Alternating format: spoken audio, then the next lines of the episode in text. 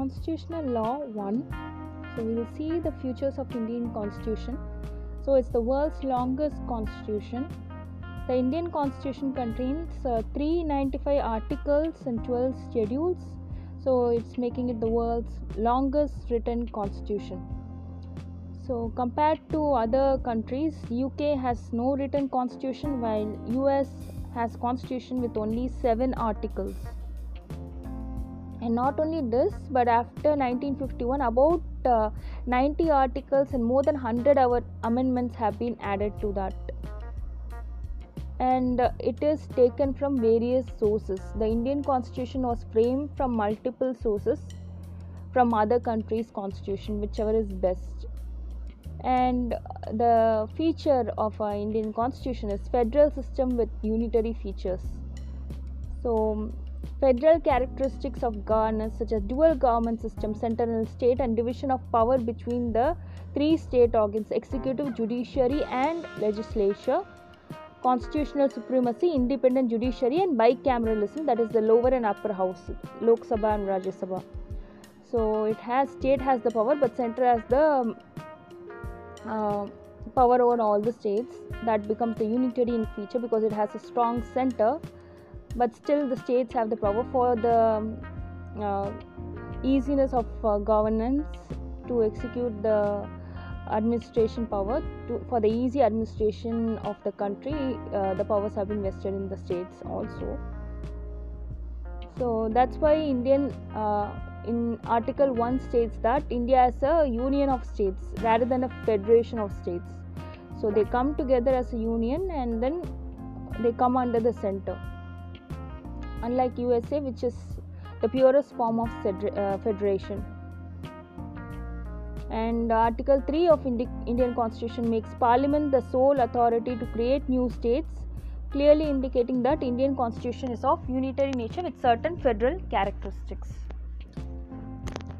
Then next is the Parliament form of government. So british uh, parliamentary system of government uh, that pattern has been followed by us indian constitution.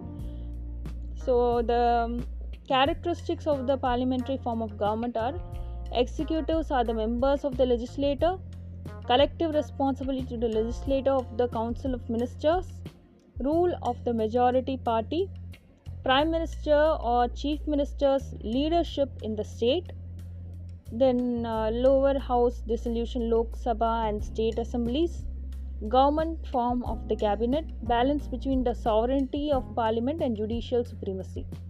So a fine balance has been struck between parliamentary sovereignty and judicial supremacy by the indian constitution.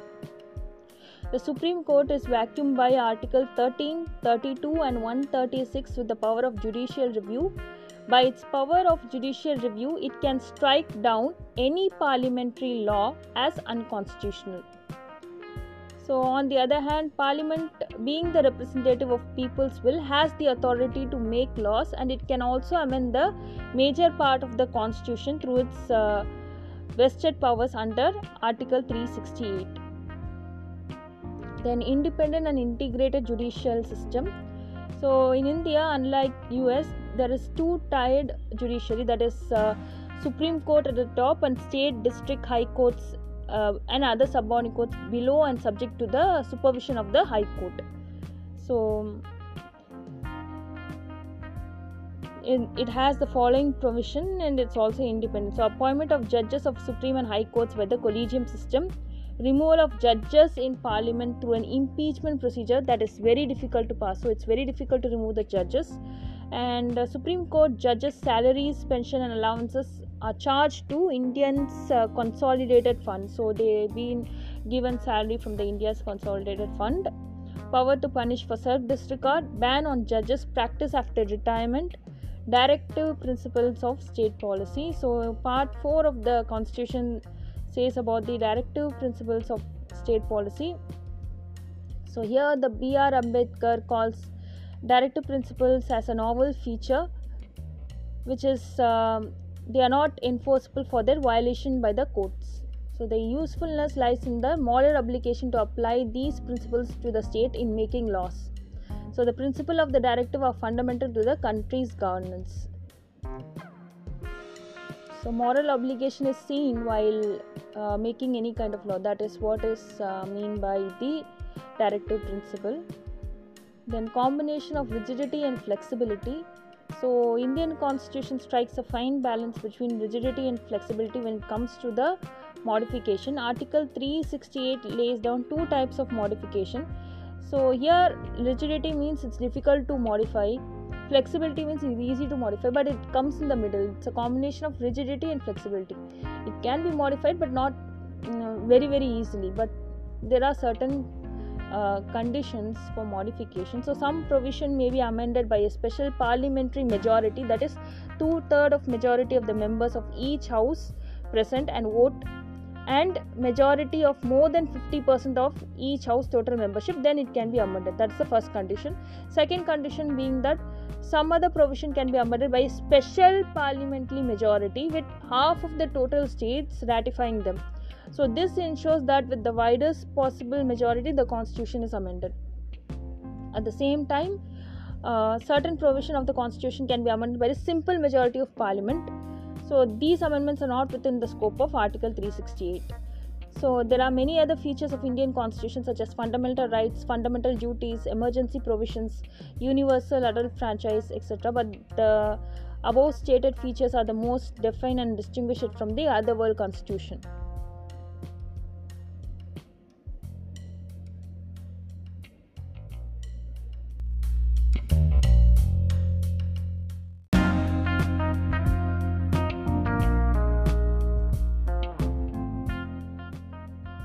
Next we will see about the law. So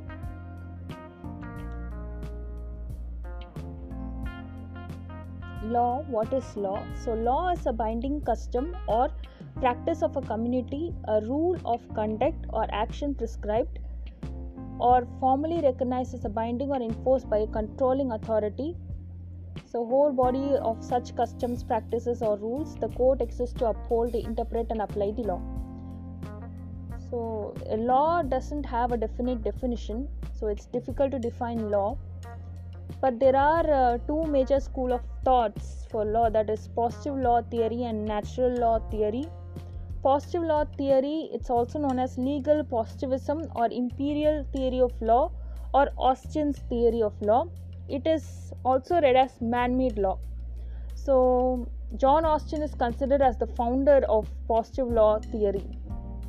Austin defined law as law is a command of a sovereign backed by the sanctions. According to positivism, there are three ingredients of law that is command, that is set of rules or principles, then sovereign, that is the state or independent authority, then next is the sanction, which is the punishments.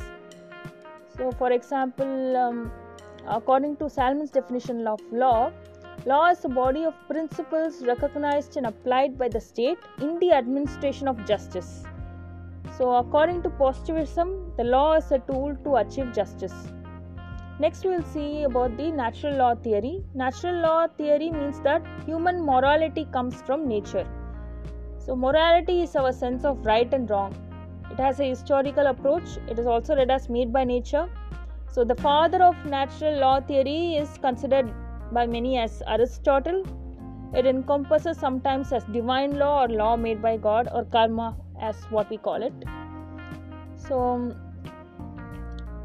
natural law is the um, right and wrong which are inherent in human nature and not created by the society or judge or any human. According to naturalist law, is based on morality, conscience, and fairness and justice so next we will see about the different types of law. That is one is substantive law and procedural law. The difference between the both is a substantive law it establishes rights obligation and duties of individual with other individuals or individuals with the state. So that is substantive law. Procedural law is laid down the means and methods through which substantive law is enforced. Then uh, substantive law it has uh, uh, independent power to decide the fate of each case. Procedural law doesn't have any independent powers to decide the fate of each case. Uh, substantive law it cannot be applied in non-legal context. Uh, procedural law it can be applied in both legal and non-legal context. Substantive law it governs the rights and duties of individuals. whereas procedural law it governs the stages in which the civil proceeding proceeds or how the substantive law is being implemented. Uh, substantive law it doesn't exclusively deal with proceedings inside the court whereas the procedural law deals with the happenings of the court. Substantive law it is regulated by the acts of parliament or government implementation whereas procedural law is regulated by statutory laws and some examples of the substantive law are indian contract act 1872 hindu marriage act 1955 hindu succession act 1956 maternity benefit act 1961 transfer of property act 1882 the factories act 1948 industrial disputes act 1947 law of torts code of civil procedure 1908 the first part which deals with the uh, rights and uh, duties. And uh, the examples of the procedural law is code of civil procedure the second part which deals with the orders with respect to the civil proceedings. Then code of criminal procedure Co- law of evidence limitation act 1963 so these are the um, examples of the procedural law. Next we will see about the pre and post law. So pre constitutional law is uh, before the constitution of india has been formed it's during uh, the india's existence under british reign. So there were various laws and acts passed by the british government. The regulating act of 1773 was seen as the foundation stone laid by the east india company to ensure a smooth functioning in the indian subcontinent. So further the indian independent act marked the end of british rule in india which was given effect on 15 august 1957 so the laws which were made before the Charter Act of 1833 were known as regulation, and the ones made after it were called as acts. Uh, then, um, in the year 1882, Lord Ripon's resolution was hailed as Magna Carta of local self-governments. He came to be regarded as the father of local self-governance in India. So, because of him only, there were many panchayats and all these things uh, started. Uh, um, came into existence. So local governance came about. Um, one of the major reasons. Uh, next is uh, post-constitutional law. So post-constitutional law are the ones which are brought into effect after the enactment of Constitution of India 1950. Pre-constitution were before 1950, post-constitutional law were after 1950. All those acts which were given after effect after January 26, 1950 fall under the post constitutional law. So there are laws which were brought during uh, the British era into effect still in the formation of the constitution and followed in the same manner just like uh, Indian Penal Code that was uh, uh during the um, British reign. It was first commissioned under the leadership of Lord Macaulay. It's still uh, used. Indian Penal Code uh, still is under practice Police Act and even the Societies Registration Act 1860 and 1861 Police Act 1860 Society Registration Act. So these are the few major acts uh, enacted before the formation of the constitution still in practice with required amendments. So um, there has been varied amendments uh, which have been brought in IPC too.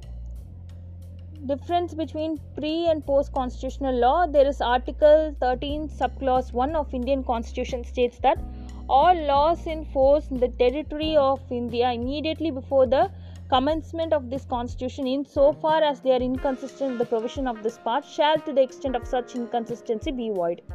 So whichever the law which has been before previously uh, which is uh, going against the provision of the constitution after the enactment of it will be to that extent void. Rest of the things can be applicable. So that's what it's been said. Then next we can see about the article 13 sub clause 2 the state shall not make any law which takes away or abridges the rights conferred by this part and any law made in contravention of this clause shall to the extent of that contravention be void so um, again uh, whatever the constitutional law meant the state should not make any law which takes away whatever the rights given or abridges it. So if it, a law has been passed to that extent it will be void. Rest of the things are applicable like that it's been said. So here it can be concluded that article 13 subclause 1 deals with the pre-constitutional law whereas article 13 subclause 2 deals with the post-constitutional law then next we will see about the prospective and retrospective law so prospective is looking ahead, retrospective is looking back in the past. So, Coke maxim says that a new law ought to be prospective, not retrospective in its operation.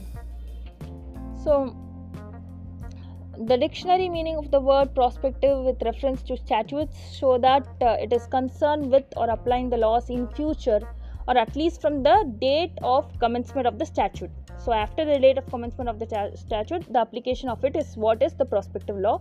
Whereas the word retrospective when used with reference to an enactment mean affecting or existing contract reopening of the past closed and completed transaction affecting accrued rights and remedies affecting procedure.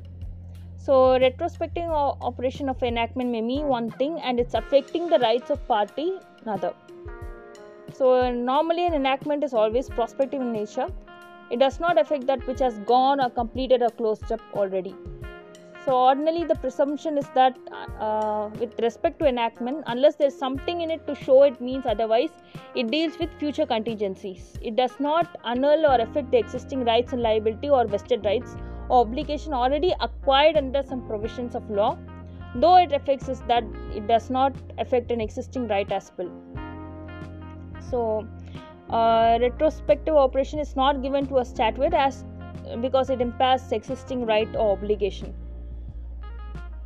It always looks in prospective in nature unless otherwise it's specifically mentioned that it's retrospective. For example um, article 370 of uh, uh, jammu and kashmir it's retrospective it has been looked into retrospective and the act was amendment was done. So that's one of the examples um, so the operation of statutes its statutes it's two types that is the prospective operation which seeks to govern current activities events the next is the retrospective operation of statute which seeks to govern the past acts events as to impair an existing right or obligation. So it changes whatever the rights has been given which is existing right now. That's why it's retrospective in nature. So that's the difference between um, prospective and retrospective.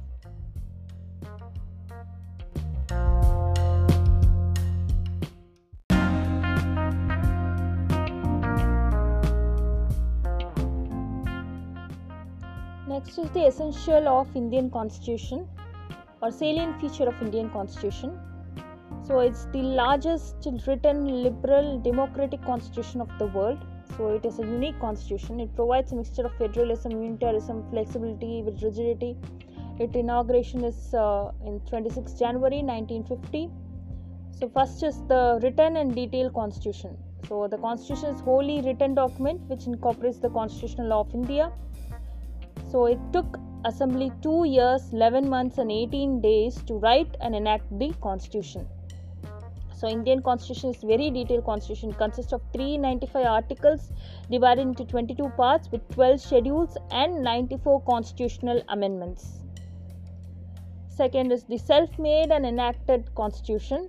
So Indian constitution is made by people of India acting through the duly elected and representative body the Constitution Assembly that was organized in December 1946. Its first session was held on 9 December 1946. Third is the preamble of the Constitution. The preamble to the Constitution of India is a well drafted document which states the philosophy of the Constitution.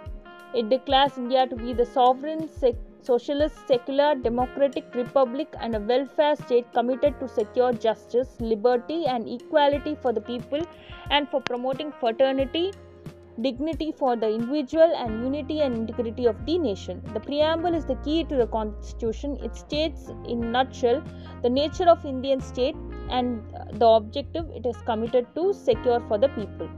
Next is India as a democratic socialist state. Although uh, Indian constitution fully reflects the spirit of democratic socialism, it was only in 1976 that preamble was amended to include the term socialism. So it is now regarded as a primary feature of Indian state. So it's committed to secure social, economical, and political justice for its entire people by ending all forms of exploitation and by securing equitable distribution of income, resources, and wealth. So this is secured by peaceful and constitutional and democratic means. Next is fifth point is India as a secular state. So, India gives special status to no religion. There is no such thing as a state religion of India. This makes it different from theocratic states like the Islamic Republic of Pakistan or other Islamic countries. Further, Indian secularism guarantees equal freedom to all religions. The constitution grants the right to religious freedom to all the citizens. India is a democratic state. 6 point. So, authority of the government rests upon the sovereignty of the people. People enjoy equal political rights. On the basis of these rights, people freely participate in the process of politics. They elect their government. Free, fair, and regular elections are held for electing governments. For all its activities, the government of India is responsible before the people. The government can change their uh, government, uh, the people can change the government through elections. No government can remain in power which does not enjoy the confidence of the people. India is the world's largest working democracy. Seventh point is India is a republic. Uh, preamble declares India to be a republic. India is not ruled by a monarch or a nominated head of the state. India is an elected head of state. So, President of India wields power for a fixed term of five years. After five years, the people of India indirectly elect the president. Eighth point is India is a unite, union of states. So, Article 1 of the Constitution declares India, that is Bharat, is a union of state. So, the term union of state shows two important facts that Indian union is not the result of voluntary agreement among sovereign states. That states of India do not enjoy the right to secede from the union. So, they cannot get away from that union or uh, operate separately from the center uh, Indian Union has now 28 states and 7 union territories. The ninth point is mixture of federalism and unitarism. So the constitution provides for a federal structure with a unitary spirit. So scholars describe India as quasi-federation or quasi-federalism by K.C. Wheare or as a federation with a unitary bias or even as a unitarian federation. So here a division of power between the center and state a written, rigid, and supreme constitution, independent judiciary with the power to decide center state disputes, dual administration, center and state administration. However, by providing a very strong center, a common constitution, single citizenship, emergency provision, common election commission, common all India services, etc., the constitution clearly reflects its unitary spirit. India is a federation with some unitarian features this mixture of uh, federalism, unitarism has been done keeping in view both the pluralistic nature of society and the presence of regional diversities as well as due to the need for securing unity and integrity of the nation. 10 point is mixture of rigidity and flexibility. So Indian constitution is rigid in some parts. Some of its provision can be amended in a difficult way while others can be amended very easily. That is flexible. So, in some cases, Union Parliament can amend some parts of the Constitution by passing a simple law. Then, uh, point 11 Fundamental Rights. Under its part, Article 12 to 35, Part 3, Constitution says the Constitution of India grants and guarantees fundamental right to its citizen. It is called the Indian Bill of Rights. Initially, seven fundamental rights were granted, but after uh, deletion of the right to property from the list, during the 44th Amendment Act 1979, their number came down to six. So, six fundamental rights are right to equality, so equality before law, end of discrimination, equality of opportunity, abolition of untouchability, and abolition of titles. Next is right to freedom, incorporates six fundamental freedom freedom of speech and expression, freedom to form association, freedom to assemble peaceably without arms, that is to conduct. Uh, having group proceedings, freedom to move freely in India, freedom of residence in any part, and freedom of adopting any profession or trade of occupation. It ensures personal freedom and protection in respect of conviction for certain offences.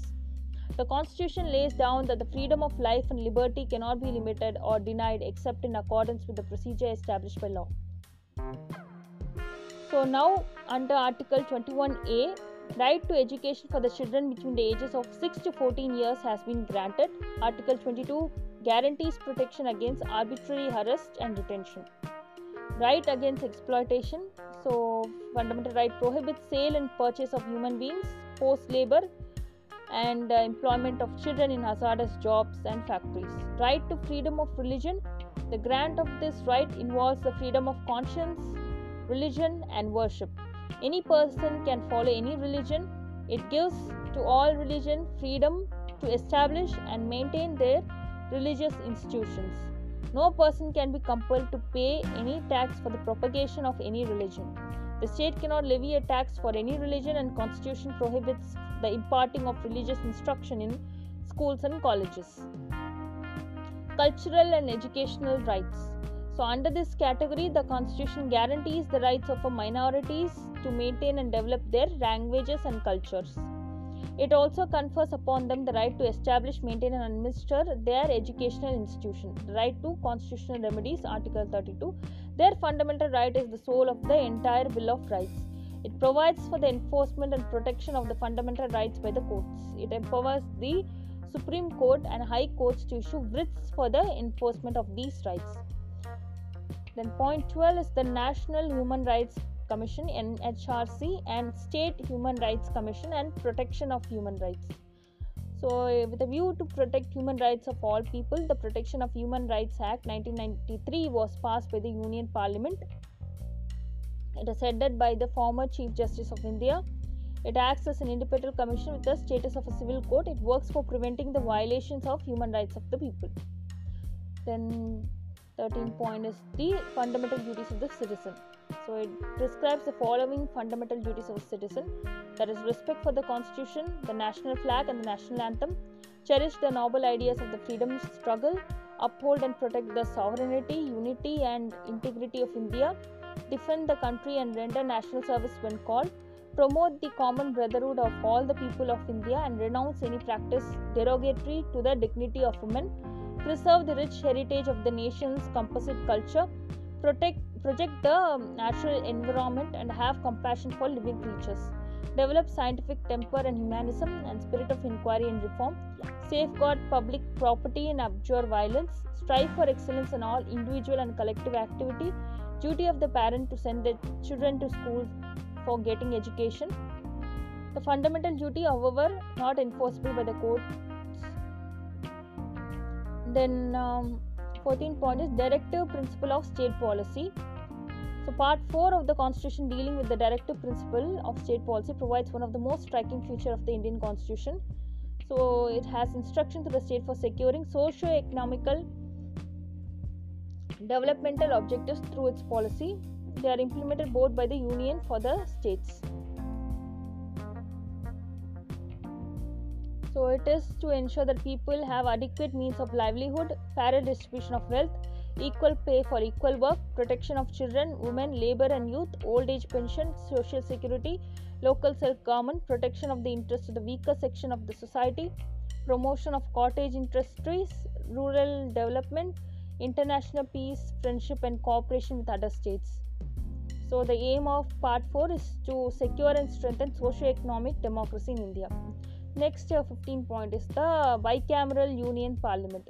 So constitution provides for a bicameral legislation at union level. That is it has two houses the lok sabha and the rajya sabha.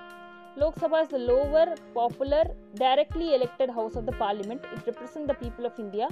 Its maximum strength stands fixed at 550 presently lok sabha has four, 545 members.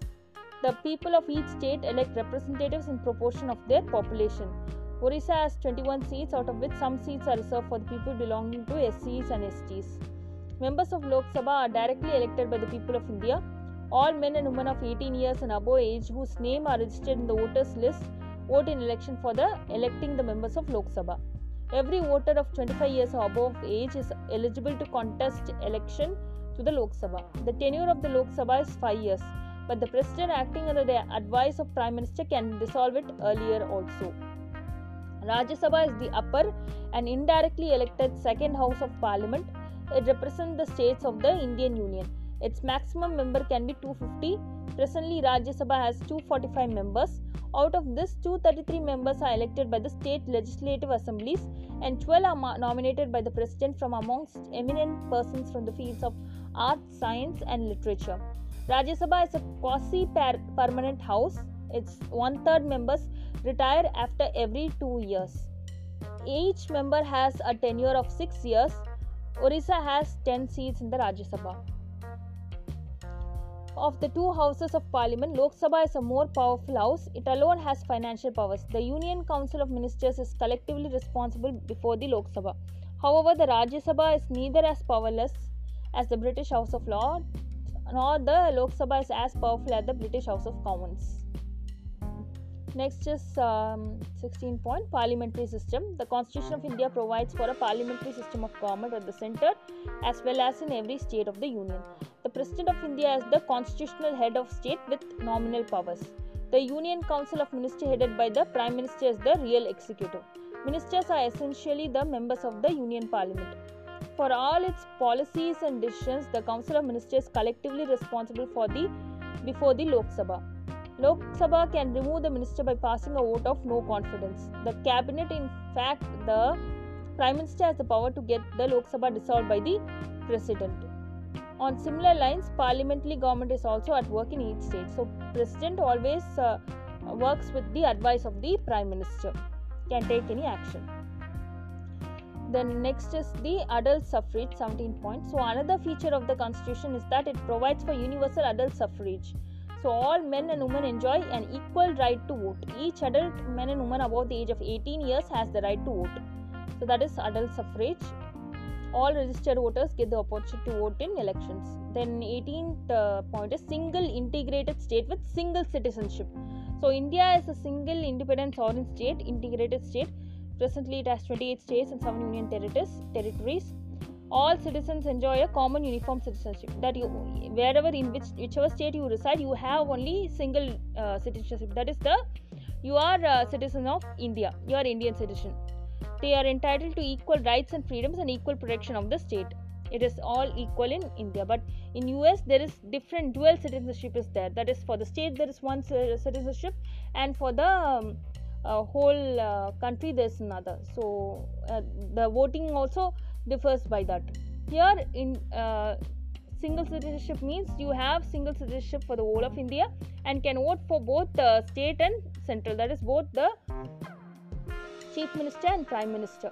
So that is there that is single citizenship you will be having on indian citizenship. Then next is uh, 19 uh, single integrated judiciary. So constitution provides for a single integrated judicial system that is common for union and states. So supreme court of india works at the apex level high courts at the state level and other courts work under high court. So there are 21 state high courts working in all parts of india. And supreme court is the highest court of the land. It controls and runs the judicial administration of india. So that is the single integrated judiciary the supreme court controls other judiciary which is under them state high uh, state court and high courts uh, all those things are coming under the uh, supreme court. The next is independence of judiciary 28th point. So um, indian constitution makes uh, judiciary truly independent. So judges are appointed by the president. Only person with high legal qualification and experience are appointed as judges. Judges of the supreme court cannot be removed from the office except uh, through an extremely difficult process which is difficult to implement. The salaries of the judges are very high. The Supreme Court has its own staff. Indian judiciary has an autonomous uh, organization and status. It works as an independent and powerful judiciary. Judicial review the constitution is the supreme law of the land. The Supreme Court acts as the guardian, protector, and interpreter of the constitution. It also the guardian of the fundamental rights of the people. For the purpose, it exercises the power of judicial review. By it, the Supreme Court determines the constitutional validity of all laws made by the legislator. It can reject any law which is found to be unconstitutional. Next is 22nd point judicial activism. So Indian judiciary has been becoming more and more active towards the performance of its social obligation through public interest litigation system PIL as well as uh, through a more active exercise of its powers the Indian judiciary has been now very actively trying to secure all public demands and needs due to them under the laws and policies of the state. Next, 23rd point is emergency provisions. The Constitution of India contains special provision for dealing with emergency.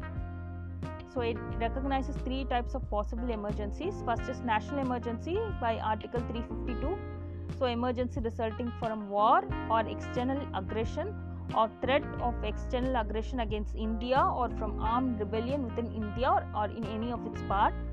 Next is constitutional emergency in a state by Article 356, an emergency resulting from the failure of constitutional machinery in any state or some states, and financial emergency, Article 360, an emergency resulting from a threat to financial stability in India.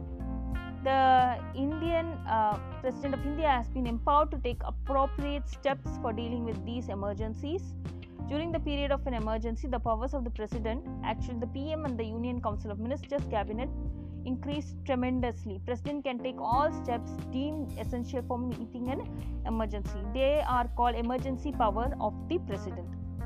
The section um, 24 special provision relating to schedule um, 24th point is uh, special provision relating to scheduled caste and scheduled tribes. So with a view to protect the interest of people belonging to sc and st the constitution lays down special provision that uh, uh, provides for reservation of seats in legislature for the people belonging to sc st tribes. Uh, president can nominate in lok sabha not more than two members of the anglo indian community in case he is of opinion that this community is not adequately represented in the house then reservation of some jobs for the people belonging to SC, ST and OBCs has been in operation. So it has been extended, uh, the reservation system has been extended up to the year 2020 and the bill for granting 33 percentage of reservation of legislative seats for women is in the process of getting enacted into law. Reservation system is also existing in the panchayats and municipal uh, councils. Then 25th point provisions regarding language. Constitution lays down special provisions for defining the language of the union, regional languages and language of the Supreme Court and High Court. It states that official language of the union shall be Hindi in Devanagari script, but along with this it also provides for the continuance of English language. A state legislator can adopt the language of the province as its official language. English continues to be language of the Supreme Court and the High Courts. The Constitution gives a directive to the Union developed to Hindi and popularize its use. In the 8th schedule, the Constitution uh, recognizes 22 modern Indian languages Assamese, Bengali, Gujarati, Hindi, Kannada, Kashmiri, Malayalam, Marathi, Oriya, Punjabi, Nepali, Manipuri, Konkani, Sanskrit, Sindhi, Tamil, Telugu, Urdu, Bodo, Dogri, Maithili, and Santhali. Then 26th point uh, Constitution drawn from several sources. In formulating the Constitution of India, the founding fathers used several sources. The values and ideals of the nation movement guided the path. So, some provisions of India, uh, Government of India Act 1935 were used by them, and several features of foreign constitution influenced them and were adopted by them. So, in parliamentary system bicameralism, the British constitution influenced them. The US constitution influenced uh, them in favor of republicanism independence of judiciary, judicial review, and Bill of Rights. Then the progress of former USSR after 1917 socialist revolution influenced them to adopt socialism as a goal. Likewise, they were influenced by the Constitution of Canada, Australia, Weimar Republic, Germany, and Ireland. With all these features, the Indian Constitution is constitution best suited to the Indian environment. The Constitution has been helping India to organize and run a government and administration in an effective way, both in times of peace and war. The basic structure of the Constitution and its most uh, fundamental feature can be described as preamble, fundamental right, directive principles, secularism, federalism, republicanism, independence of judiciary, rule of law, and liberal democracy.